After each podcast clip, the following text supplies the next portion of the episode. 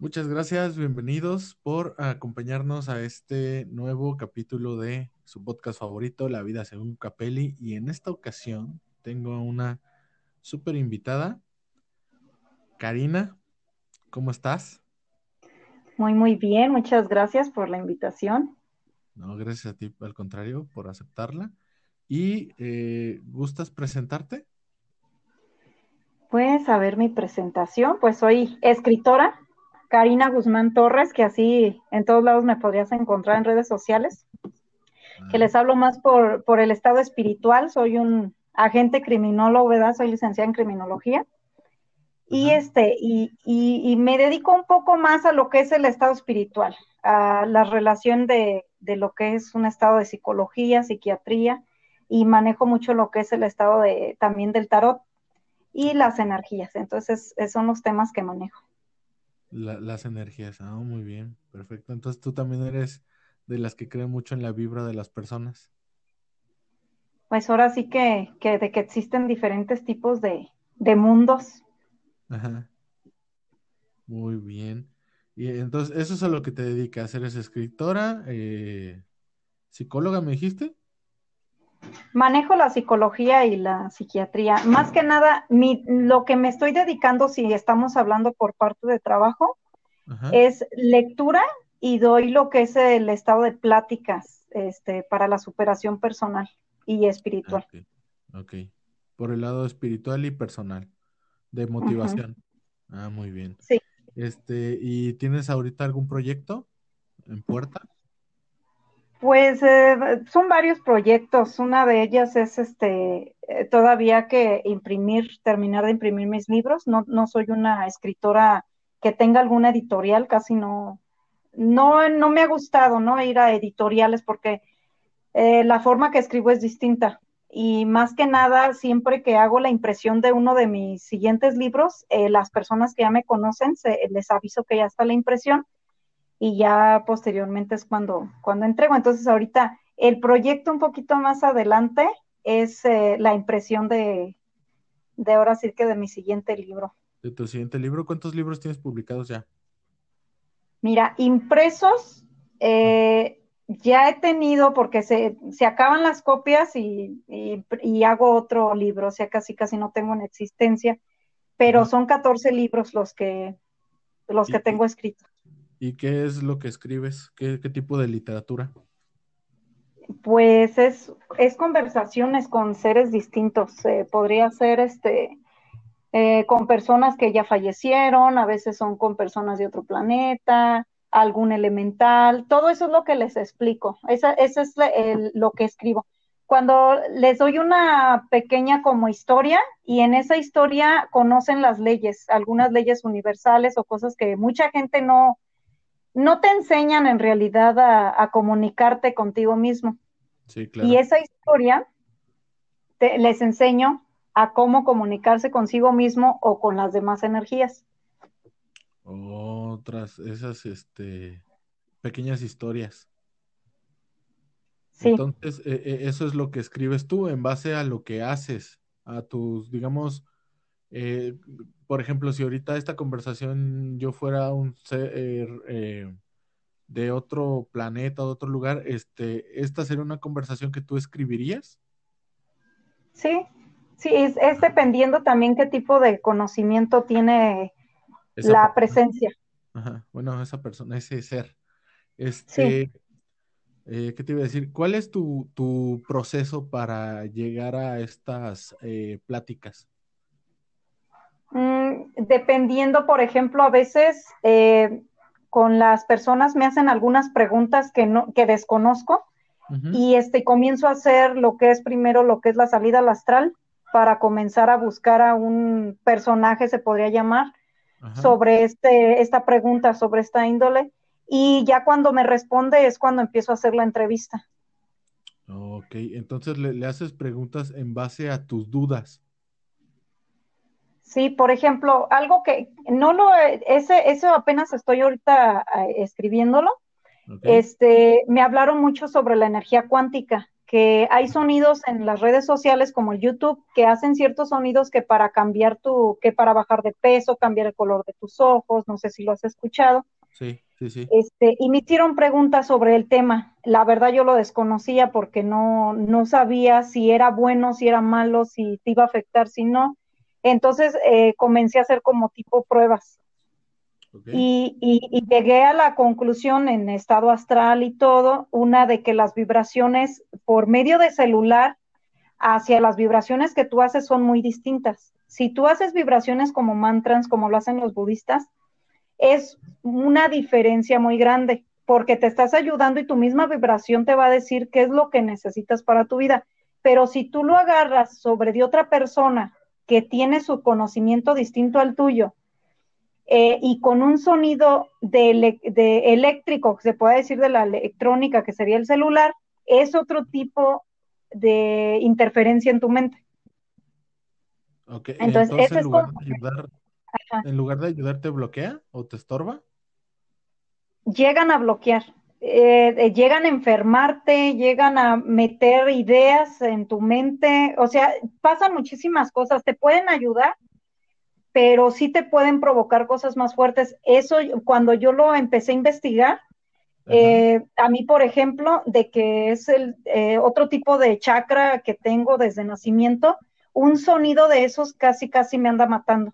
Y son cosas muy peligrosas. De hecho, en los videos que he subido de YouTube, les hablo sobre la consecuencia de lo que desconocemos y lo hacemos por alguna petición o algo que nosotros deseamos. Ya. Entonces, para acceder a este tipo de cosas o con este tipo de seres, tú lo haces por necesidad de conocimiento. Más que nada, sí, para responder a las preguntas que nos hacemos, ¿no? Ajá, y porque quieres aprender más y saber cosas. Por ejemplo, sí. Me dijiste que trabajabas con energías. Ajá. Por ejemplo, cuando haces una, ¿cómo lo llamaste? ¿Una astral? ¿Una subida astral? Salida astral. Salida astral, ¿cómo es eso? Bueno, la salida astral, esto estamos hablando de dimensiones. Y esta salida astral que mucha gente le ha pasado, pero no sabe qué tiene y hasta siente que se murió, porque ven su cuerpo dormido y ellos sienten todo bien real. Sienten el frío, sienten las cosas que tocan, y se ven dormidos, entonces se espantan y dicen, no, estoy muerto, ¿no? Y se regresan. La salida astral también la puedes ver como cuando una persona va y te despierta de repente y te levantas muy mareado. Ajá. Porque todos, absolutamente todos salen al astral, pero algunas personas lo hacen consciente y otras personas no lo hacen consciente, son inconscientes. Entonces, y cuando... ese es el famoso viaje astral. Ese es el viaje astral, esa es la cuarta coordenada o el mundo de los muertos. El mundo de los muertos, o sea, que me estás diciendo que por ejemplo, si hago un viaje astral, ¿voy a ver los espíritus que están vagando? Sí, los puedes ver en tu casa, en donde camines, entonces, ¿sí? Y ellos también te ven. Y por ejemplo, no sé si sepas, bueno, hay una película que trata sobre esto, o sea, no lo trata a fondo, pero se va por el lado del terror. Entonces, sí. No sé qué tan real sea o qué tan cierto sea, que si tú haces un viaje astral y no regresas a tu cuerpo, un ente o un espíritu, un alma de esas que andan paseándose por ahí, ¿puede llegar a ocuparlo? Mira, existe la ley de la polaridad, que ese es del estado hermético. La ley de la polaridad te dice que no, todo tiene su punto bueno y su punto malo. El astral igual, tiene su punto bueno y su malo. Para que una persona que deje su cuerpo, se supone que es solo, que no lo vas a dejar solo, porque siempre va a estar conectado tu alma con el chakra del ombligo. Entonces, es muy difícil que una entidad entre a tu cuerpo, pero si tú ya tienes un conocimiento más allá de que sabes, por ejemplo, yo que manejo energías, te conocen muchas entidades que has desterrado o entidades que quieren hacer daño, Puede que quieran dañarte el cuerpo, pero no pueden meterse a tu cuerpo. Y ya cuando una persona está muy avanzada, ya sabe protegerse, ya sabe hacer diferentes cosas. Sí vi esta película, no recuerdo bien cómo se llama. La noche del demonio. Sí, y en realidad pues le ponen mucha fantasía también a eso. Cuando una persona se mete con cosas negativas, lógicamente que las cosas negativas lo van a sustraer, pero no pueden interferir dentro del cuerpo hasta que una persona le dé permiso. Ok, entonces necesitan, o sea, entonces básicamente que para poseerte necesitan permiso. Sí. Oh, por ejemplo, la ouija es un permiso que le estás dando, el de jugar, por ejemplo, todos se ríen de que el Charlie, todo este tipo de cosas, todo tipo de invocación al aire atrae una energía. Puede ser una broma X, pero en realidad atrae energías. La primera vez a lo mejor no, la segunda ya comienzan a verte y la tercera es cuando ya te dan el aviso que existe. Y entonces, por ejemplo, yo recuerdo que en la primaria jugábamos un juego que era con unos plumones o lápices. Hay que se pegan. Decíamos a Teresita, algo así, y se empezaron a juntar las puntas. Ajá. Pero pues lo hacíamos por curiosidad, o sea, nunca pensé que fuera a tener cierto nivel de verdad. Es que toda persona tiene un poder para abrir portales y lamentablemente para lo malo somos más buenos que para lo bueno. Sí, ¿verdad? ¿Por qué será? Pues ahora sí que nuestra naturaleza es maligna y, y tenemos eso en mente, pero sí recuerdo esa de los colores. De hecho, unos decían que Mickey estás ahí, otros decían otro nombre, o sea, es distinto. Pero todo esto se atrae, y más cuando se juntan dos personas, es como si estuvieras abriendo un portal. Sí, ¿verdad? Entonces ahí es donde es analizarlo. Lo que pasa es que muchas personas, o lo que yo he notado, porque yo en mi consultorio tengo muchísima gente escéptica, como no tienes una idea, y lo que pasa es que como no se explica bien como una ciencia, como lo que es, sino se explica con el pavor, con el de... esas son cosas de ignorantes, son cosas de personas que creen en alguna religión, que creen en esto, y no se dan cuenta que es algo bien básico para el ser humano. Esto es algo básico. Por eso la humanidad está tan mal, porque ya no saben hacia dónde dirigirse. Ya todo el tiempo es lo que existe ahorita en este momento, el estado de la belleza, el estado económico, el éxito mundano, todo ese tipo de cosas que al final ya les están aburriendo. Sí, porque no llena, o sea, nada más es como, es como momentáneo, o es nada más un aliciente para el ego, pero de ahí en más no tiene una profundidad real, no es como que tiene el espíritu.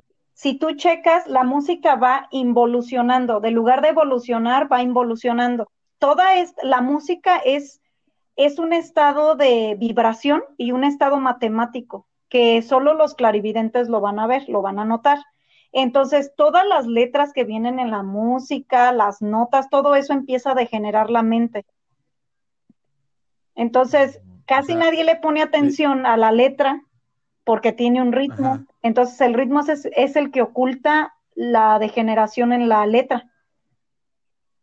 Es el que oculta la intención que trae la letra, ¿no? Sí, entonces, y estamos involucionando, vamos para abajo del lugar de ir. Todos dicen que es un mundo moderno y la verdad es que somos verdaderos carnívoros, como les digo, que somos personas que hemos hecho lo mismo, cavernícolas, porque todo el tiempo nos hemos destruido así, pero creen que es moderno, creen que la vida ahorita es moderna, pero no es moderna.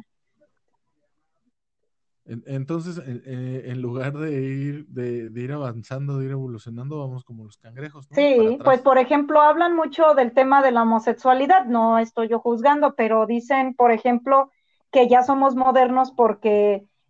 ya aceptaron la homosexualidad y todo ese tipo de cosas, pero en realidad no es algo moderno, siempre ha existido la homosexualidad y en un punto se llegó a aceptar, por eso hubo tanta degeneración, pero como las personas estamos como que lo que escuchamos es lo que creemos que es.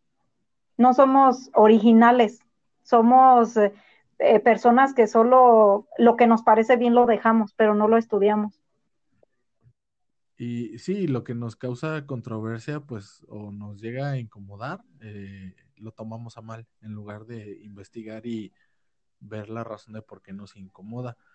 O sea, tú ahorita hablabas de la homosexualidad. La homosexualidad viene presentándose desde los griegos. Ellos creían que el amor homosexual era puro, era el más puro de los amores. Ajá. Entonces, básicamente usaban nada más a las mujeres para procrear. Sí. Pues todo eso ocurrió con el surgimiento de cierta religión. No me quiero meter mucho en detalles, ajá, porque habrá gente que se ofenda. Fíjate que a mí me pasa mucho en mi canal. A mí me hacen preguntas de todo y les contesto de todo. Les digo, miren, esta es mi ajá forma de pensar. Ustedes tendrán otra forma de pensar. Pero la verdad duele. Claro. La verdad duele. Y si tú vas a ser un ser que quieres cambiar, vas a entender lo que se está diciendo. Si no quieres cambiar, pues sí, claro, simplemente les digo, cámbienle de canal o no busquen un conocimiento si te va a doler lo que estás oyendo. Porque me han preguntado mucho, sí, el claro tema del aborto. Entonces, hay personas que lo odian y otras personas que lo aman. Las personas que aman su ideología, por ejemplo, del aborto, es porque no estudian, porque no han estudiado más allá de lo que están viendo, simplemente lo que la popularidad es lo que ven. Yo les digo mucho... Sí, perdón que te interrumpa, de mi canal. Les digo, yo si tengo 2 personas en mi canal que me están escuchando, esas 2 personas son las que van a crecer, no por mí, sino porque ustedes van a conocer. Sí, claro, porque no se van a quedar con cosas erróneas o con la venda, ¿no? Todo esto yo siento que lo impuso o se impuso con la llegada o la popularidad de las religiones, más en específico cierta religión y ciertas iglesias, que fue todo esto, por ejemplo, en lo que sucedió en la Edad Media, ¿no? La edad del oscurantismo, la Santa Inquisición, la quema de brujas, no por necesariamente ser brujas, sí, sino porque pensaban diferente o hacían otro tipo de cosas, ya decían que eran brujas. Entonces, más que nada, la iglesia se fue apoderando de todo esto en base al miedo y en ocultarnos. Pero fíjate, el por qué se apoderó, todo tiene una razón. Yo le llamo nivel de ser. El nivel de ser de cada persona, que es por eso existe tanta religión, porque vas cambiando de mentalidad. Algunos se van peor y otros se van para mejor. Pero okay, todo debe de existir por la polaridad, por la ley de la polaridad, el hermetismo. Y tú sabrás cómo solucionarlo. O sea, si eres una persona consciente, vas a solucionar ese problema en ti, porque todo comienza desde nosotros. Por ejemplo, las personas que les decían que eran brujas, querían cambiar esa parte del mundo. Y por una parte tuvieron una parte errónea, porque a veces es mejor callar y hacerlo de otra manera, ¿sí me entiendes? O sea, buscar la manera de yo puedo ayudarte, pero voy a hacerlo de esta manera. Okay. Sí. Esa parte la entiendo, pero, por ejemplo, a mí me causa conflicto, bueno, no conflicto, sino... puedo llegar a entender hasta cierto punto razones por las cuales se imponen, ¿no? Por ejemplo, aquí en México, no vamos tan lejos con la conquista, ¿no? Sí. O sea, nosotros pensamos que los españoles fueron sanguinarios y todo eso, y en realidad no fueron sanguinarios. Los que fueron sanguinarios fueron los ingleses, porque ellos sí arrasaron con casi todo vestigio que hubo en Estados Unidos. Pero a lo que yo voy es la manera de imponer. ¿Sí me explico? Sí. Siento que la iglesia fue así, fue algo como brusca, como quieren poner esta religión y este testamento o Biblia que tengo aquí escrito es la verdad absoluta de todo. Uh-huh. Y pues sabemos que no hay verdades absolutas. La única verdad absoluta pues es la muerte. Sí. ¿No? Sí. Pero aquí es a donde va mi siguiente pregunta. Por ejemplo, ¿cómo trasciendes estos pensamientos en vida? Si por ejemplo eres una persona súper religiosa y te está ocasionando que a lo mejor tengas que pasen cosas malas en tu casa, por ejemplo, que tengas apariciones o cosas así. ¿Cómo trasciendes tú ese pensamiento? ¿Cómo lo podría trascender a alguien que está en esa posición? Mira, o en esa situación. Existe uno que se le llama cuerpo psicológico. El cuerpo psicológico es algo que se debe de formar en cada ser humano, en cada persona, para que trascienda. El cuerpo psicológico te habla de un despertar consciente. Es como ser conscientes. Te pongo el ejemplo del aborto. ¿Por qué el ejemplo del aborto? Porque las personas que van a abortar no son conscientes de lo que están haciendo. Lo que tienen en mente es que no quieren ser responsables o tienen miedo o sus razones tendrán. Lo único que tienen en mente es el miedo que les está causando, la incomodidad, la que ya le metieron la idea de que le va a ir del mal porque va a ser mamá joven o X cosa. Y no es consciente de lo que está haciendo. También esa parte es, si tú fueras una persona consciente, en primer lugar no te hubieras ver embarazado a esa edad. Pero segunda, si eres una persona consciente, tú te embarazaste y sabías desde el inicio que podías salir embarazada. ¿Me entiendes? Sí, o sea, saber las consecuencias. Una persona consciente tiene en mente, o sea, te digo para darte el ejemplo de lo que es un cuerpo psicológico, porque el cuerpo psicológico no tiene absolutamente nada que ver con las teorías psicológicas que existen. Entonces, si eres una persona consciente, vas a tener en mente también de que, bueno, pues, voy a tener a mi bebé y yo tengo que cuidarlo, y no voy a estar peleando con el papá del niño porque yo era consciente de lo que yo estaba haciendo. Y las personas que son inconscientes sufren. ¿Por qué sufren? Porque abortaron y no saben que les va a causar, mentalmente van a estar mal, biológicamente también, no tiene nada que ver que Dios y que no, aunque si un aborto legal, aunque esté todo perfectamente en el hospital y estés bien a gusto, te va a hacer daño, porque el cuerpo se estaba adaptando, y cuando sucede este desprendimiento, la persona va a sufrir un estado psiquiátrico, un estado psicológico que no va a poder soportarlo. Que eso ya me lo mencionan después las personas cuando les doy la plática. Pero ese es un ser consciente. El ser consciente es el que sabe lo que está haciendo, y el ser inconsciente es el que, es que a mí me dijeron que me iba a pasar esto. Ese es el ser inconsciente. El que vives en el mundo del miedo, ¿no? Y en el mundo del qué dirán, y el de que, a ver, dime por favor qué me puede pasar. El aparentalismo, sí, estoy totalmente de acuerdo contigo. Por ejemplo, me da risa porque ahorita mencionaste a Dios, porque mucha gente lo menciona así, y solamente lo menciona cuando les conviene, sí, ¿no? O sea, no lo hacen, digamos, de buen modo o en el momento que debe de ser correcto. Entonces me da risa, porque entonces para unas cosas sí tenemos libre albedrío y para otras cosas no. Ajá. Y entonces es como, por ejemplo, ahorita tú mencionas el aborto, cuando una persona es consciente y cuando una persona es inconsciente. Pero ¿qué pasa, por ejemplo, cuando el aborto, bueno, cuando es a raíz de una violación? ¿Ahí qué sucede? Mira, déjame te explico de la violación. Más que nada, cuando es de una violación a una persona adulta que sabe hablar, cuando a ti te violan, vas a ir tú directamente a poner la denuncia, ¿no? No vas a esperar a ver si te embarazaste o no. Lo que vas a hacer, la pastilla del día después, ya existe tanta cosa. Entonces, ya no puedes justificar el decir, es que lo que pasa es que a mí me dio miedo denunciar.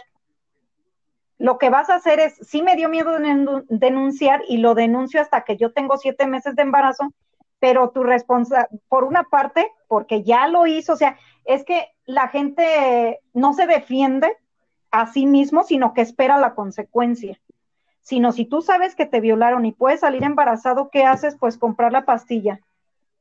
¿Qué vas? Si no tienes dinero sí. para la pastilla, si no tienes para esto, pues vas a tener que ir a un centro de gobierno donde sí te van a dar la pastilla, porque eso se tiene que dar por ley. Por eso hay que conocer también derechos. Entonces, es que sí, no conoce eso, ¿eh? Por parte de las niñas que todos alegan de que para niñas violadas y no para esto y aquello que dicen, una niña violada en su hogar, no va a decir nadie. La van a tener sometida al miedo porque saben que van los dos a la cárcel o va la persona implicada a la cárcel, ¿me entiendes? Cuando te das cuenta de una niña que fue violada, ya tiene 8 meses, ya tiene 7 meses. Entonces, la gente pelea por cosas que no se van a hacer. No voy a llegar yo a mi hija, la violó el papá, porque hasta los misma mamá o papá o padrastro, lo que quieras, no lo dicen. Entonces son cosas bien ilógicas lo que se pide, ¿sí me entiendes? O sea, el aborto, lo único que quieren es las personas que son, que les afecta, porque dicen, no, es que yo ya tengo 7 niños y pues no puedo cuidar a este, ¿sí me entiendes? O sea, son cosas que no previenen antes. De lugar de prevenir, lo que están haciendo es decir, bueno, yo puedo abortar cuando yo quiera y hacer lo que yo quiera, porque no saben lo que viene. No investigan más allá. Simplemente hay un psicólogo no recuerdo bien su nombre, que sacó la teoría de las mamás de dinero dejaban a los hijos con las nanas. Y él dio esta teoría que dijo, para la próxima mañana van a ser las primeras personas que van a delinquir y que van a tener problemas psicológicos porque no está su mamá con ellos. ¿Y qué está pasando ahorita? Entonces, eso ya está ahorita. Eso ya está pasando porque la mamá pues tuvo que salir a trabajar porque pues va cambiando la vida. ¿Y qué pasa ahorita? Hay mucho niño ya delinquiendo y te lo hablo más por el estado de la criminología. Pero fíjate, también eso no hay que tomarlo como pretexto. Ajá. Porque, por ejemplo, yo vengo de una familia que está rota. Ajá. Y mi mamá pues tenía que trabajar y yo a los 8 años me hacía cargo de mis hermanos. Ajá. Entonces también hay que ver qué es calidad y qué es cantidad pues sí está bien, claro. En cuanto a la educación, ¿no? Entonces mi mamá me dio calidad, ¿no? Uh-huh. Entonces ella casi todo el tiempo trabajaba, pero el poquito que podía estar con nosotros nos enseñó valores, nos educó y no somos ningunos delincuentes. ¿Me explico? Entonces, yo siento que ahorita los jóvenes o las personas que hacen este tipo de cosas que es que yo sufrí, es que tuve una mamá ausente, siento que son cobardes porque agarran de pretexto eso. Uh-huh. Entonces, de hecho, ese es el cuerpo psicológico. Ese es lo que te habla del cuerpo psicológico. El de que nadie tuvo la culpa. Tú eres un ser pensante y tú vas a actuar a lo que tú tienes que hacer. Levantarte donde debes de estar. Sí, claro, porque digo, el dolor ahí está y todos hemos sentido dolor o hemos pasado por cosas feas, pero el sufrimiento también es opcional. Sí, nada más que hay que tener bien en mente también, lo que yo les hablo mucho es que a algunas personas nos tocó tener a alguien a lo mejor que te pudo enseñar algo. Y que de ahí tú pudiste salir adelante, y hay otras personas que su vida es cuestionable, su vida es siempre vivir en el peor sitio. Hay de mente a mente, hay mentes muy fuertes y hay mentes débiles. Entonces, me decían a mí, es que tú qué vas a saber de mi vida, de lo que yo viví, si tú dices que siempre tuviste a tus padres y a tus hermanos y estuviste bien. Le digo, claro, porque siempre va a existir la polaridad, siempre va a haber alguien que te va a poder ayudar. Si imagínate si todos estuviéramos iguales. No, pues ¿a dónde acabaríamos? Entonces te digo, es que ser un poquito, ver más allá de lo que te están diciendo. A mí me comienzan a hacer una plática de alguna religión, de alguna secta, y yo estoy analizando todo lo que me están diciendo. No estoy luego cayendo al de qué. Porque esto pasa con las sectas. y se los he hecho mucho en las conferencias.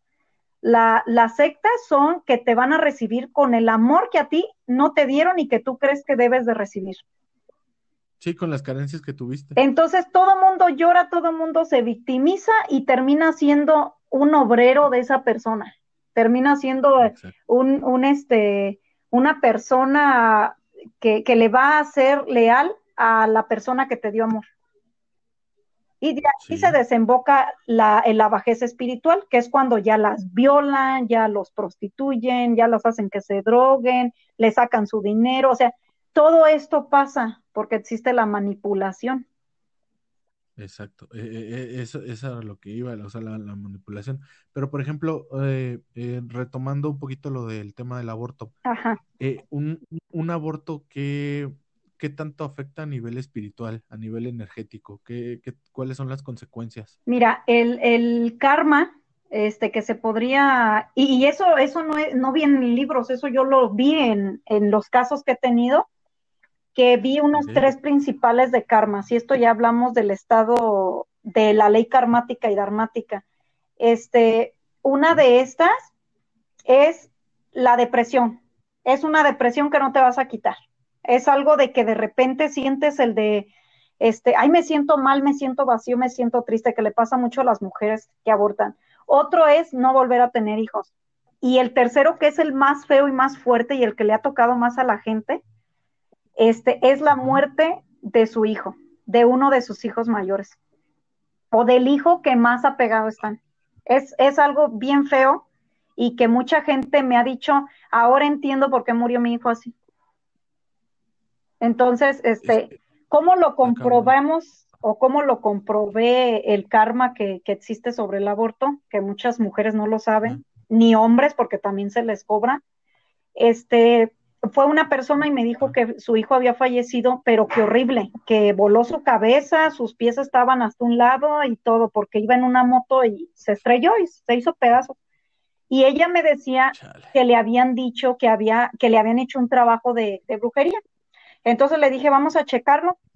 Entonces cuando lo checo, me aparece la carta del karma y me aparece la carta de la muerte a un hijo. Entonces le dije yo, ¿abortaste? Sí. Y le dije, ok, esa es tu respuesta. No le hicieron brujería, fue un karma. No. ¿Tú viste a ese hijo cómo despedazaste al primero? Pero, por ejemplo, porque, bueno, me ha tocado o he platicado con otras personas en donde me han comentado que el karma también es como instantáneo. ¿Por qué en este caso tardó tanto tiempo? Lo que pasa, mira, el karma te va a tocar cuando no te lo esperas. El karma, es dependiendo si tú eres un ser consciente, el karma es casi instantáneo, por una parte. Cuando tú ya tienes a lo mejor alguna elevación, se podría decir una elevación espiritual, una conciencia distinta, el karma se presenta rápido, pero ahí vimos a gente que dices, ay no, ¿cómo va a tener una elevación espiritual? Ahí casi luego no es karma, simplemente es la energía de la otra persona deseando el mal. O sea, es investigarlo, tener mucho en cuenta qué factores existieron. Como he visto mucho en internet del karma instantáneo, cuando van con que ahí se están diciendo groserías entre los carros y terminan chocando, tiene más que ver la energía mental que estamos colocando hacia la persona, el odio que se le está colocando a la persona. Sí, claro. Que se forma energía y el karma instantáneo. Ahora te digo, es una ciencia, es algo que yo le hablo como una ciencia. Hay que estudiar bien a la persona cuando tiene ciertos problemas, ver todo, analizar. Pero lamentablemente sí existe mucho charlatán. Lamentablemente sí vas a lectura y te terminan, no digo que todas las personas que leen el tarot, pero sí te terminan, tienes un trabajo bien pesado, te vas a morir, te van a hacer, y ahí terminan espantando a la gente. Porque se sugestionan. Sí, y muchos me dicen, es que yo venía con la mentalidad de que me va a adivinar algo y me voy a espantar, me voy a decir, bueno, ya le atinó algo, y dice, pero no pensé que supieras todo. Entonces les digo, no, tampoco sé todo, no es lo que se debe de decir. es lo que sale, ¿no? Es lo que por ahí me comentaban que es como que lo que te tienen que decir en el momento que lo estás preguntando. Y es que en mi caso, trabajo yo con la energía divina, con la energía de la teurgia, se le llama teurgia, que es la magia blanca, y la magia negra es nigromancia. Entonces, existen leyes que yo no puedo romper, porque es una ley que existe. Las leyes están sobre lo que hablamos que Dios y eso están sobre de, porque el karma está sobre de Dios. Sí, ¿sobre de Dios? Llamar así. ¿Por qué? Porque existe karma y dharma que aunque tú le digas a Dios, por favor, Dios mío, yo lo maté, pero yo no quiero morir así, él no puede hacer nada. La ley es la ley. Okay. Entonces, casi no conocen esas partes. Hay muchas personas que te ven y te dicen toda tu vida y dicen, ay, me vio en los ojos y me dijo toda mi vida. Yo no puedo hacer eso porque estoy rompiendo el libre albedrío, yo no puedo, o sí puedo, pero no debo leer mente, no debo de interferir en una vida si no me piden ayuda. Exacto. Esa es una ley que existe. Por ejemplo, te voy a preguntar, ¿cuál es tu proceso para hacer una lectura de tarot?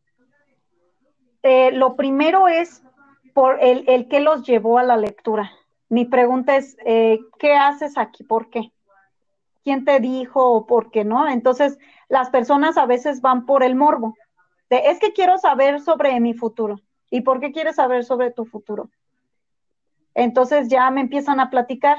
Y a veces las personas van porque antes de abrir yo mi local, tengo que hacer una oración para qué es las personas que vienen, qué mensaje tienen que recibir.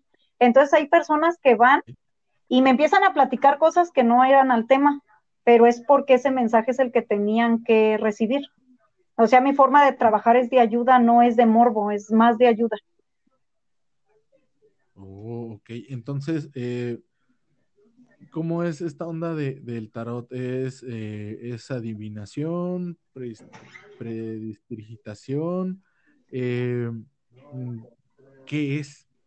Mira, ¿es azar? Mira, el tarot tiene que ver con lo que quieras saber. O sea, en realidad muchas personas hay distinta forma de ¿cómo te diré? Diferente tipo de forma de trabajar.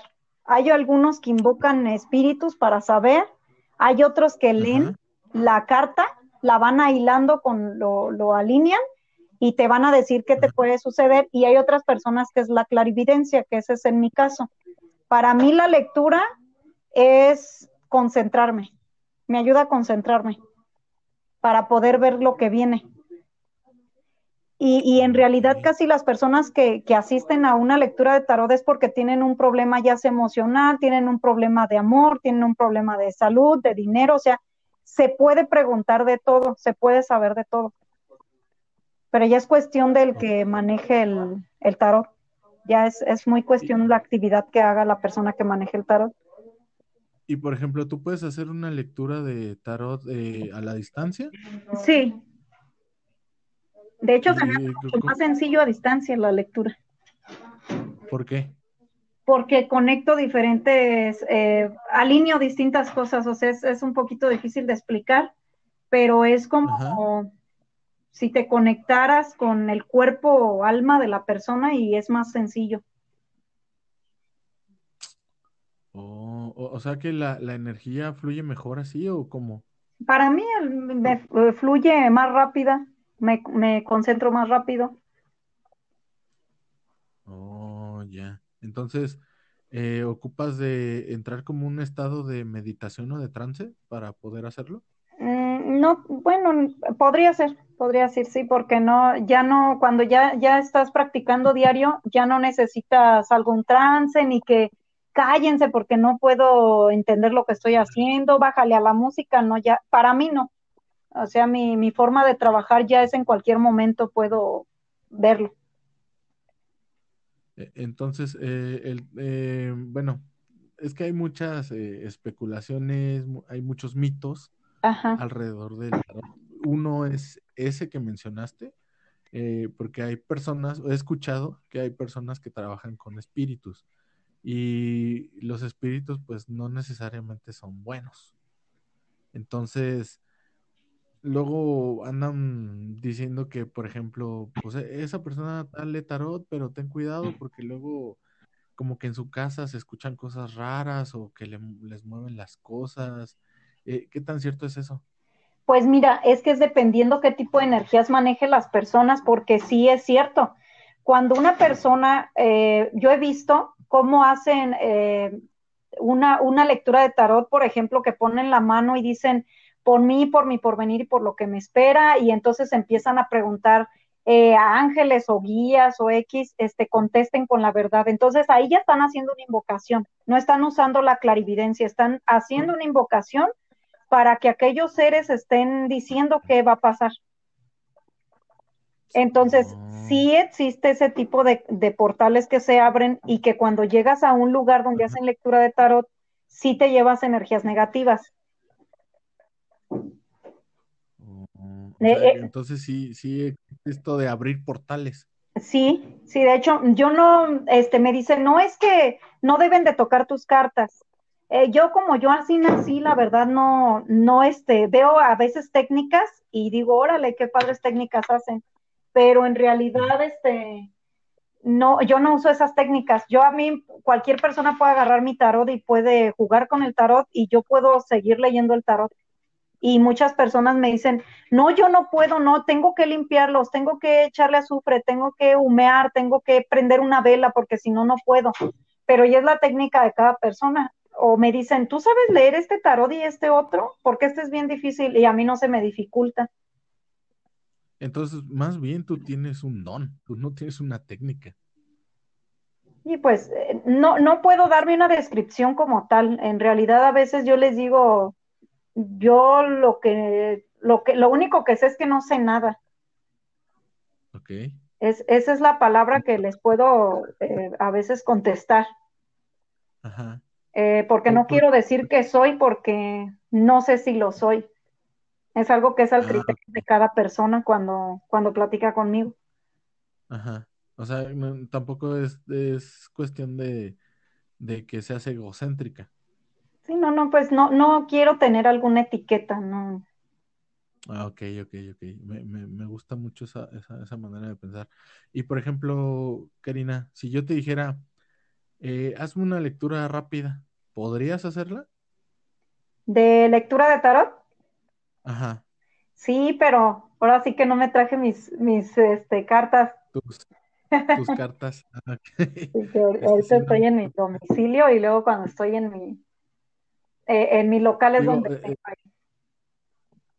Ok. Digo, es que hubiera estado chido, pues, para que la gente, pues, que nos escucha, y que espero que nos escuchen también tu público, para que, pues, se convenza más, ¿no?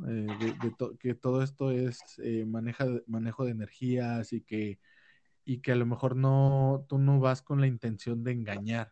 Porque como lo comentaste hace rato, hay mucho charlatán. Yo, por ejemplo, ahorita que toda esta plática que hemos estado teniendo, tú me das muy buena vibra. No sé por qué, pero me siento a gusto platicando contigo. Y todo esto va alrededor de mi pregunta. ¿Cómo podríamos, por ejemplo, la gente normal, que estamos a lo mejor atravesando por algo o que... de repente nos dicen, no, pues ve con ella, ella te puede decir qué es lo que tienes o qué te pasa, porque hay veces que nos pasan cosas que no nos explicamos? ¿Cómo podríamos detectar a estos charlatanes, a estas personas que se hacen pasar por gente que realmente quiere ayudar? Pues mira, algo bien sencillo. La persona que te dice que te va a arreglar la vida con la magia es una persona que está mintiendo. ¿Por qué? Porque casi me ha tocado mucho el que te dicen, yo te garantizo que va a pasar esto y esto y esto y te voy a cambiar y se va a cambiar tu vida. Ah, cabrón. Es una mentira. Es una mentira porque para cambiar tu vida tienes que cambiar tú y tiene que cambiar tu mente. Podrían ayudarte en un momento, pero todo se cobra. Entonces eso también va en relación con el karma y el dharma. Sí, todo absolutamente tiene un porqué, porque por ejemplo el karma pues es lo que se debe, y el dharma es lo que te deben o lo que tú sembraste para que coseches. Por ejemplo, cosas buenas que hiciste también se te van a pagar, que es el dharma. Ah, ok. Entonces, el karma, digamos, es lo que hiciste con malas intenciones. Ajá. Y el dharma es, pues, lo que haces parado desde el lado del amor, ¿no? Sí, y todo eso. De hecho, puedes hacer un intercambio. Les comentaba mucho yo en un video, de hecho, ese video lo hablé del dharma. Cuando haces un tratado de, no puedes tú llegar a decir, yo te voy a curar, porque no. Tiene que haber un trato con las leyes, porque por algo tiene la enfermedad la persona. O sea, nadie se va sin pagar. A veces tienes que pagar con enfermedad, con dinero, con tristeza, con soledad, pero lo vas a pagar. Entonces, se hace un intercambio de, si yo tengo una enfermedad, decir, bueno, tengo tanto dharma, hago un intercambio de que me cures, y con el dharma que yo tengo, pues te pago. Entonces te dicen, ok, se te quita la enfermedad y ahora tienes que volver a meter dinero al banco, se podría decir. Sí, o sea, volver a hacer cosas buenas. Para empezar para pedir lo que quieras. Y hay mucho, por eso les digo que el peor pago que te puede hacer el dharma es con dinero. Mucha gente pide la lotería y se le da porque tiene para darla, pero les dan el dinero y ¿qué pasa? Totalmente problemas de todo. Del amor, de las muertes, de la enfermedad, de todo se les viene. Y de hecho eso hasta lo hicieron un programa, creo que es en Discovery, de la gente que ganó lotería y quedaron en la ruina. O sea que en lugar de ser digamos, un éxito total, termina llevándolos a lo peor. Sí, porque ya no tienes, no aprendiste algo para llegar ahí y no irte al fracaso. Entonces, todo tiene su porqué. Muchos, a veces burlamos ciertas cosas, ¿no? Pero les digo, es mejor, a lo mejor, tener una deuda económica que un problema de salud. Ajá, sí. Y mucha gente se queja porque dice, no, es que no tengo dinero. Oye, pero tienes salud. Y no, pues se enoja, no, ay, pero sí me gustaría tener un carro de esos y todo, pero no saben la bendición que tienen hasta que ya lo pasan. De hecho, fíjate que a mí me sucedió una, pues yo lo quiero llamar lección. Ajá. Me enfermé, tuve dolor primero de espalda y luego de ciática. Ajá. Y es muy dolorosa la ciática, pero duré 9 meses en cama. Y no había medicina, no había tratamiento, porque intenté todo, ¿eh? O sea, desde la medicina normal hasta acupuntura, lectura con imanes, ¿qué más? Reiki, también el Reiki. Con el Reiki se me calmaba momentáneamente, pero me volví a dar. Entonces, poco a poco me fui dando cuenta que del problema era yo. O sea, así me podrían poner la medicina más fuerte del mundo, no se me iba a quitar si yo no me paraba y me hacía una introspección. Entonces, pues tuvieron, y digo tuvieron porque tuve que pasar por ese proceso para poder, ahora sí que, digamos, evolucionar. Ajá. Estuvo muy, pero muy fuerte. Y gracias a Dios, gracias a eso que me pasó, que ya no quiero volver a estar en esa situación, ajá, ya puedo percibir y analizar un poquito mejor las cosas. Y todo se trata de emociones y todo se trata de energías. Entonces, pues a raíz de eso me di cuenta que yo tengo que manejar mejor mis emociones, que es más que nada eso, y mis propias frustraciones, porque pues eso es lo que me llevó a estar enfermo.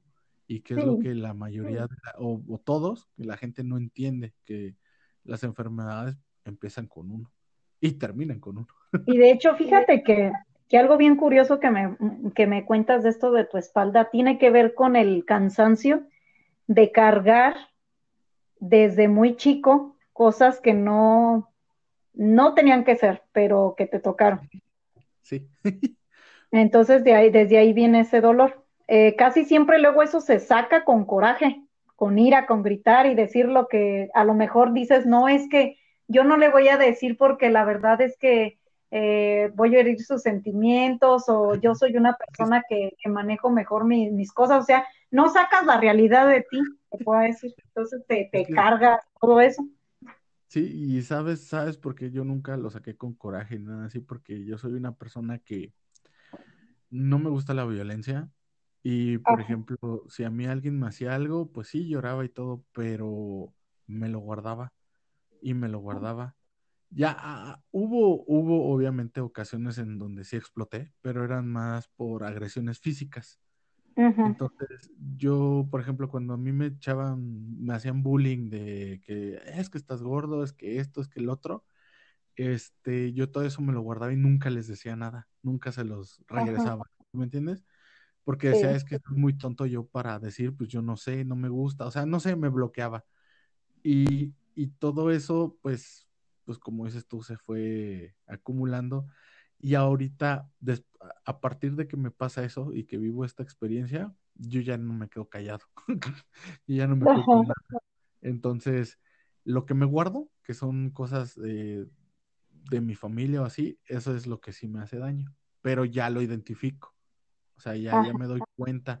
Ya estoy consciente, como dices tú, ¿no? O sea, yo ya estoy en un, ¿cómo se podría decir? Un estado de cuerpo psicológico. Ajá. Entonces, sí, más consciente. Sí, yo ya estoy totalmente consciente de qué es lo que me pasa. Y como por ejemplo, hubo una situación con mi hija y en lugar de reaccionar como una persona coherente, como una persona normal, me fui al extremo de reaccionar mal.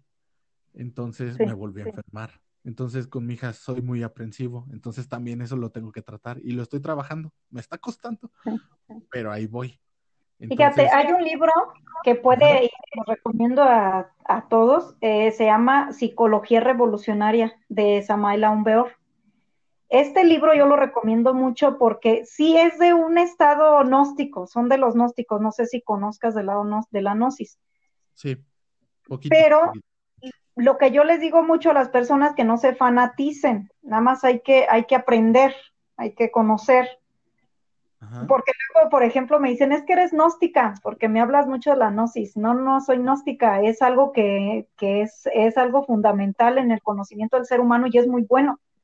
Cualquier persona, hasta muchos, un padre católico, una persona cristiana, un pastor, de igual manera de los testigos de Jehová, bautistas, de todo eso, algunos tienen un conocimiento y no por eso vamos a refutar que, ay, no, como eres de esa religión, la verdad no es cierto. Sí, yo he aprendido mucho de todas las religiones, van y me invitan y platico y todo, y me encanta platicar con la gente porque te aprendes muchísimo, por eso les digo, siempre somos maestros y aprendices al mismo tiempo. Sí, y es súper bueno seguir aprendiendo y no quedarte con la duda, que es mi caso. Sí, eso es muy bueno. Te iba a hacer otra pregunta, nada más que se me fue porque me empezó a doler ahorita. Por ejemplo, ¿tú qué les podrías, o qué nos podrías recomendar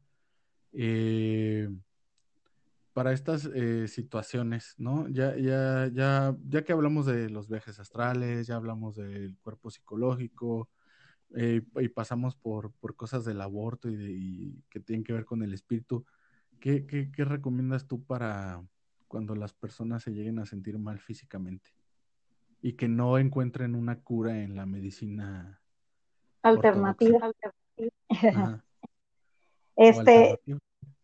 Más que nada, lo que tienen que hacer es conocerse a sí mismos. El problema es que no sabemos ni lo que no conocemos. Entonces, es algo bien difícil que cuando a ti no te enseñaron nadie nos enseña a vivir, tenemos que estar viviendo. Yo tengo 33 años viviendo y es lo que he aprendido, se puede decir. Entonces, todo lo que nos enseñan es a cómo vivir económicamente, cómo vivir en el mundo terrenal, pero no a cómo manejar las emociones o con quién platicar cuando estamos mal. cuando sentimos algo más allá de las cosas terrestres. Sí. Entonces, les sugiero mucho el de que se conozcan a sí mismos, y uno de esos es recomendarles ese libro, el de Psicología revolucionaria. ¿Por qué? Porque ahí puedes comenzar. Siempre que estén mal, que sienten que ya no encuentran la salida, tenemos que pensar, formar ese cuerpo psicológico, o sea, empezar a indagar en nosotros, no en los demás. Es que todos buscamos la respuesta en otra persona, las curas en otras personas. O en la magia. O en la magia, porque ya estamos tan fastidiados que queremos que alguien mágicamente llegue, nos toque la nariz y ya todo está resuelto. Sí. Pero pues por eso ponen el meme de que no me diga mi psicólogo que tengo que ser yo el que tengo que salir adelante solo, y dicen, tú eres el que debes de ver por ti, y el otro, no la hagas, ¿no? Sí, es que queremos una cura mágica para no atravesar por el dolor, pero pues es imposible. Y eso es tocar fondo, ¿eh? A mí me pasó, y más que tengo mucho hablando sobre estos temas. Y cuando me pasa lo de la tiroides, pues lógicamente que es algo bien feo, esa enfermedad está horrible, y entonces tuve que aprender a callar, en forma de que yo era bien criticona con las personas que tenían depresión, que tenían ansiedad y todo, y hasta en ese momento yo les pedí una disculpa, porque acepté que yo tuve la culpa de haberme provocado eso en mí por andar criticando. Pues les digo, al que critica, cuidado, todos se usarán su contra. Sí. Claro. Entonces, fue para mí un aprendizaje. Me volvió a pasar, regresó, pero ya más o menos ya estoy así como que ahora hice mal, a ver, voy a analizarme. ¿Qué es lo que hice mal para que esto pasara? De hecho, me han pedido varios videos sobre los karmas de la infidelidad y todo eso, que es lo que más el mundo pide, ¿no? Del estado amoroso y los sufrimientos que les pasan. Sí, claro. Y ese tema es el que tocamos, el de decirles, es que tenemos que ver qué hicimos mal. No veamos que el amante, la esposa o el esposo tienen la culpa, sino que nos están enseñando un reflejo de nosotros. Es algo que tenemos que aprender, pero pues ahora sí que es un poco largo el tema para entenderlo mejor. Sí, claro que sí. Y por ejemplo, ahorita que mencionas ese de la infidelidad, se me hizo interesante porque yo siempre he dicho, bueno, no siempre, de algunos años para acá, que como que tuve conciencia. Ajá. He dicho que para mí la infidelidad no existe. Ajá. Más que nada porque sin romantizar, uh-huh, no puedes serte infiel a ti mismo, a menos que de plano seas incongruente, y no puedes ser infiel a otra persona porque no puedes poner en ella cosas que son muy tuyas, como por ejemplo los valores, tus anhelos y tus deseos. En este caso, en el tema de las parejas, no sería infidelidad, sería o romper acuerdos o ser desleal, que es a lo que yo siento que es. En este caso, por ejemplo, ¿cuál es el karma de cuando tú rompes un acuerdo con tu pareja o cuando le eres desleal? Mira, pues el karma es que te hagan lo mismo. Y cuando es, por ejemplo, un estado ya de lujuria, porque ya es otra cosa, aparte de la que le podemos llamar infidelidad, para que las personas que nos escuchan nos entiendan mejor. Ajá. Que si le damos otro término, se confunden. Entonces, por eso le damos los mismos términos, pero sí tienes razón con lo que dices.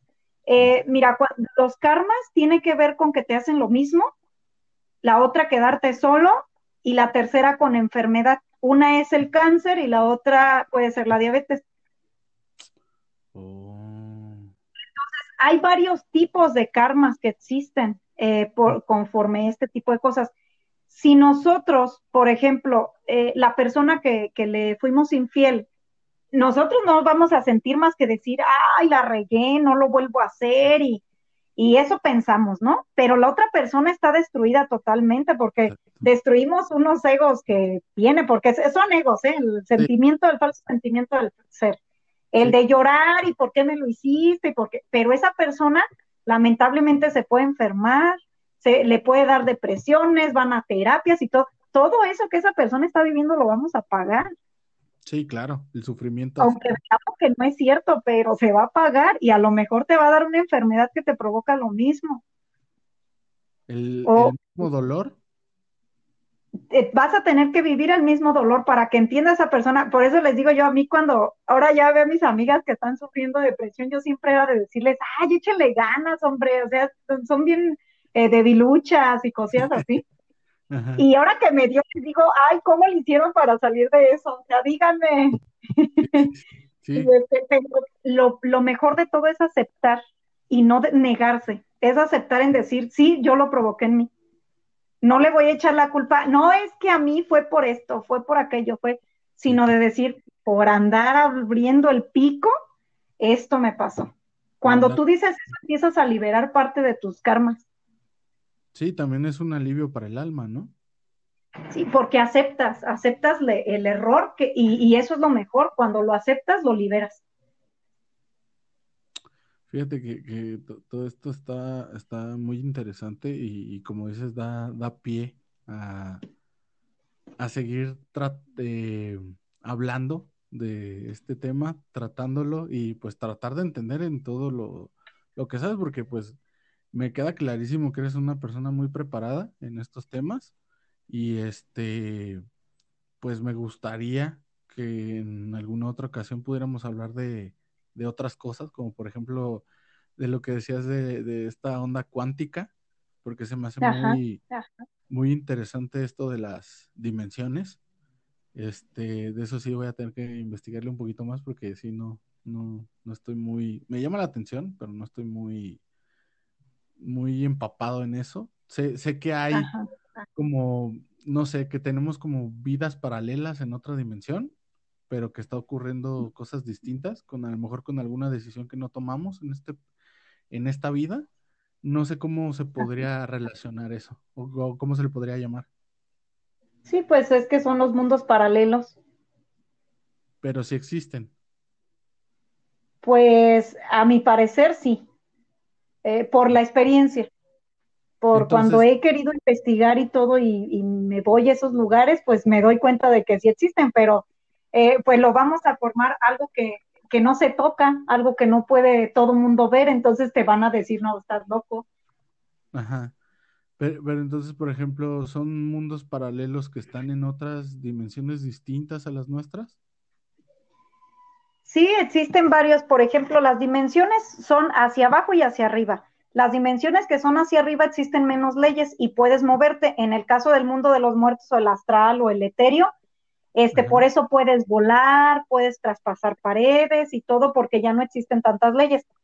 Y nos pasamos a la quinta dimensión y todavía hay menos leyes, pero si nos vamos al que le llaman bajo astral, que son, por ejemplo, -2, -3, -1, todas esas son las que les llaman que se te sube el muerto. Es que se me subió el muerto. Es porque las entidades de ese bajo astral pueden moverse, pero tú no, o nosotros no nos podemos mover, entonces por eso interfieren ahí. Esas son las dimensiones, y hay más leyes, por eso no te puedes mover, porque existen más leyes, que solo pueden sobrepasarlas las entidades negativas donde viven. Ah, ok, entonces... Es como nosotros, digamos... si nos vamos hasta abajo del mal, explotamos, y si nos avientan hasta mero arriba, también explotamos. Sí, porque es como, ¿no? Dicen, ¿no? Que Dios es la energía más pura que puede existir, entonces creo que nadie lo puede ver, ¿no? Sí, y es que es cuando comprendes la energía divina, la energía de Dios, tu mundo cambia, porque lo podemos resumir con la palabra amor. Ahí lo resumimos. Hay algo que yo les digo mucho, el de que mediten, esta frase siempre les va a ayudar en todos lados. La famosa frase de Jesús de Nazaret, el profeta o el maestro, perdónalos porque no saben lo que hacen. Sí. Porque aplica para todo. Porque cuando tú ya sabes del amor y tú sabes sobre todo esto, te está hablando casi del karma y del dharma y de lo que existe. Porque no te están diciendo, es malo para ti, porque a ti te van a pasar esas cosas que estás haciendo. Eso es lo que nos está señalando a cada uno de nosotros, pero nosotros medimos el bien y el mal, ¿verdad? O sea, decimos, ah, no, es que está bien porque a mí me va bien, pero no sabes a quién estás afectando. Exacto, exacto. Sí, sí, sí, o sea, eso más bien también yo le llamaría egoísmo, ¿no? Pues es de varias formas, o sea, como decías lo de la verdad encontrarse dentro de cada persona porque cada quien sabe y conoce su verdad.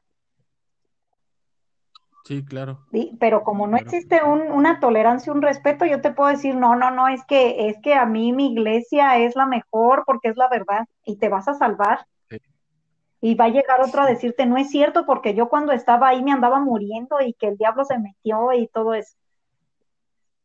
Entonces, es cuestión del criterio de cada persona y se supone que la verdad se encuentra dentro de nosotros y es algo bien real. Sí, es que, o sea, tienes razón, o sea, no puedes, tú decir que está bien o que está mal porque para la otra persona no va a ser así. O sea, siempre va a haber como estos puntos medios, ¿no? Y no todo es blanco ni todo es negro. Sí. Y es como dice, ¿no?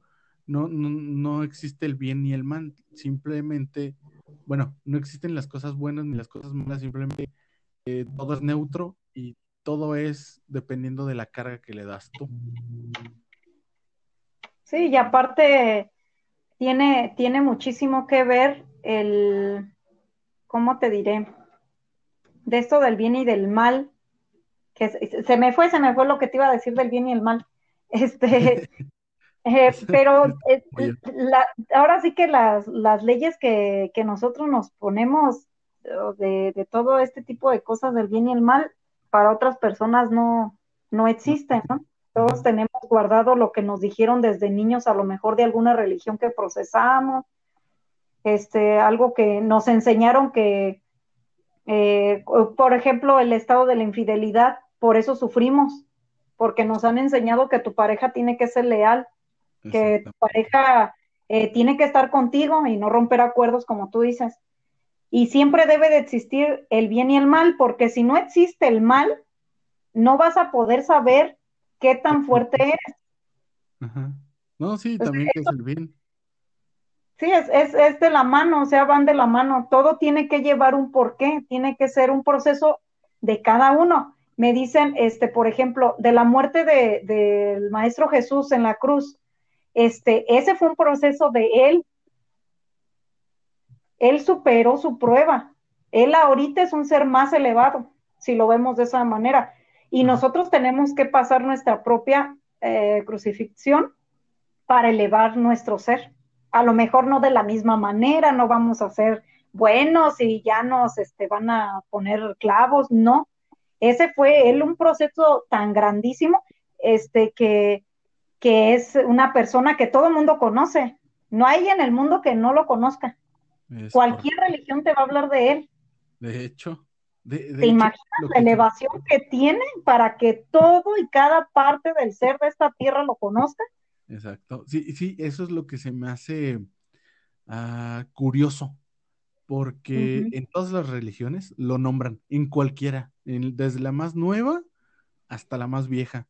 En todas está él. Entonces, obviamente con distinto nombre, pero es como Dios, tiene distintos nombres, distintas formas, distintas maneras hasta de interpretarse, pero sigue siendo Él. Entonces, sí, de hecho hasta en lo que es en el Islam, o sea, en el Islam te habla de Alá, pero te habla de que Alá es el Dios, pero hablan del profeta Jesús y que se tiene que respetar y que Él va a bajar, porque es el Hijo de Dios, también te lo señala. Sí, es correcto. Entonces aquí es donde digo yo, todas las cosas siempre tienen 50 y 50% de verdad, y no que sea mentira, sino 50% de teléfono descompuesto, pero él es lo único que se ha preservado. ¿Sí me explico? Sí. Todos los mitos y todas las leyendas siempre tienen una razón de ser y siempre sí tienen su verdad, pero también tienen su parte fantasiosa, ¿no? O su parte que le echaron más crema a los tacos. Y Jesús no. Jesús siempre es que llegó en el momento exacto, hizo tal cosa, era profeta, era un Mesías, sufrió y tuvo su ascensión. Entonces, ahí es donde yo digo, se me hace súper curioso porque es lo único que en lo que todos concuerdan. Entonces, si es lo único en lo que todos concuerdan, ¿por qué no agarrarse de ahí? Porque pues él estaba parado sobre el amor.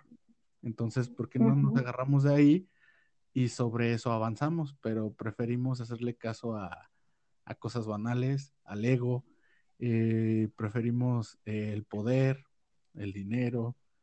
Entonces, todas estas cosas que pues nada más nos hacen desviarnos de... Y esa parte del mal es la que te acerca a la verdad. Sí. Por ejemplo, en tu caso y el mío, que fue de la tiroides, a ti lo de que fue de la espalda, sí, de lo del nervio ciático, te acercó a ser más consciente, a sí, que decir, no, si hago esto, me va a pasar esto, mejor lo hago. Porque lamentablemente el ser humano es así. Si no le aprietas la rienda, no hace nada. Sigue siendo la misma bárbara persona. Sí, sí, sí.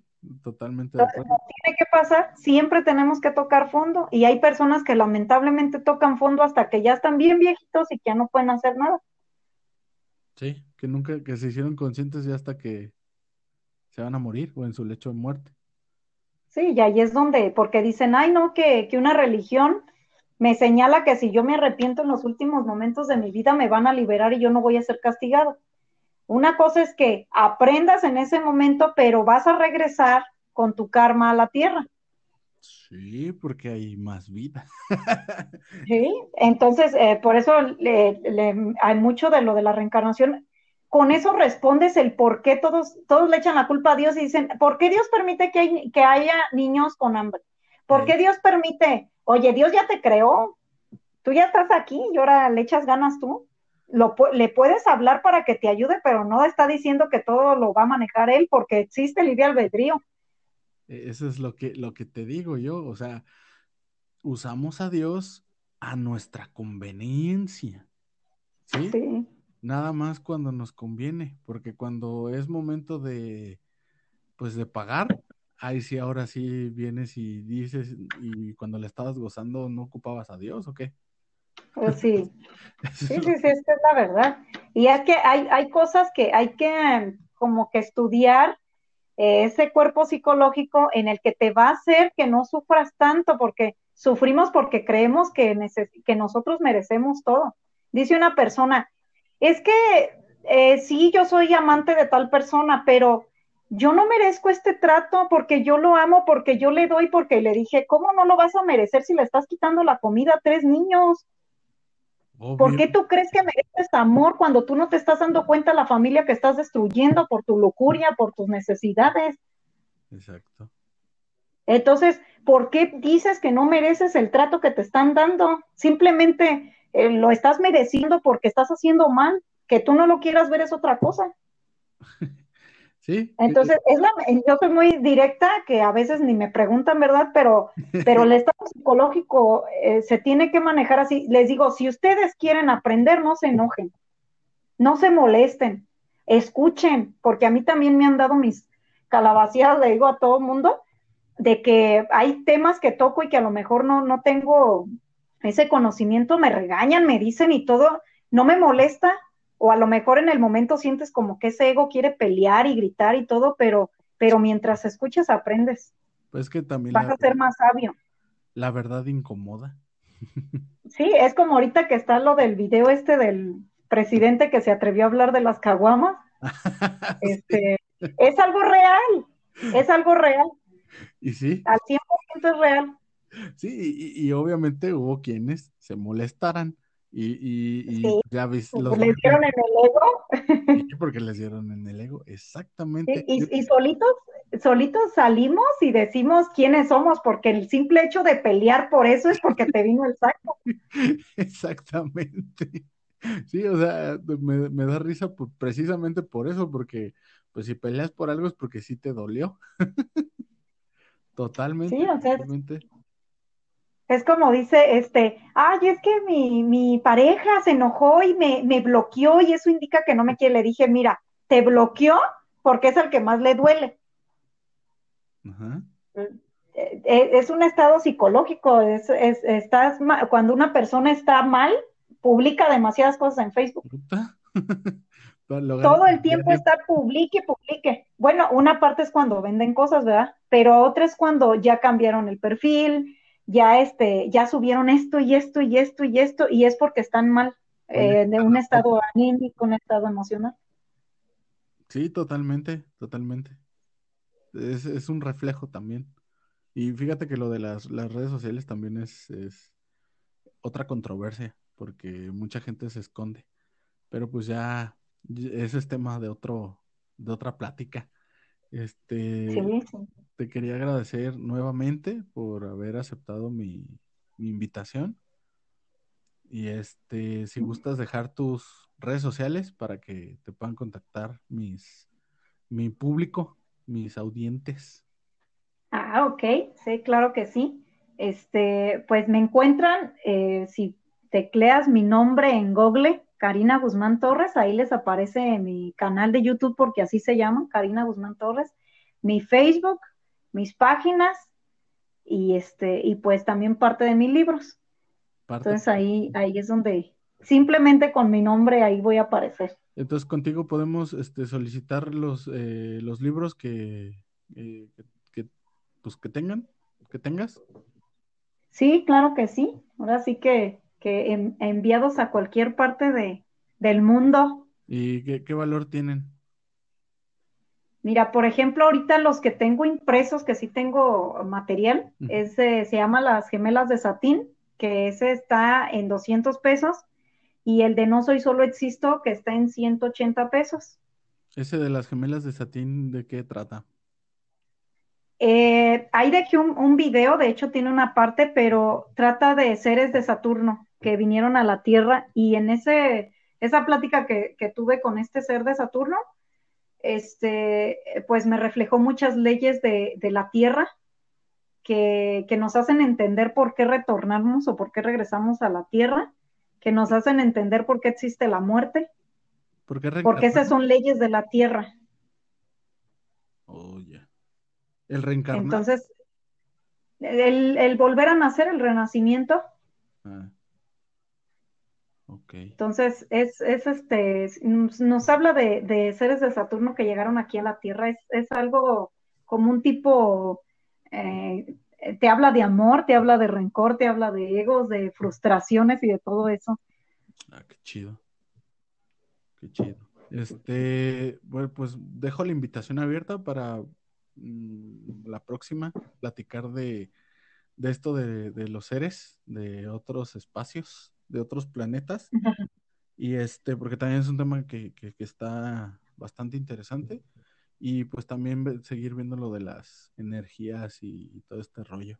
¿Cómo ves? Sí, claro que sí, pues muchas gracias. Ah, vale, y a ver si ya para esa vez podemos, bueno, tú puedes hacerme una lectura rápida de tarot. Ok, sí, está muy bien. Vale, perfecto. Entonces, pues bueno, ya saben, están sus redes sociales, la pueden localizar como Karina Guzmán Torres, y pues bueno, mucho gusto, y pues este podcast ha terminado. Ha sido todo por hoy, y muchas gracias. Para la próxima. Vale. Bye. Bye, hasta luego.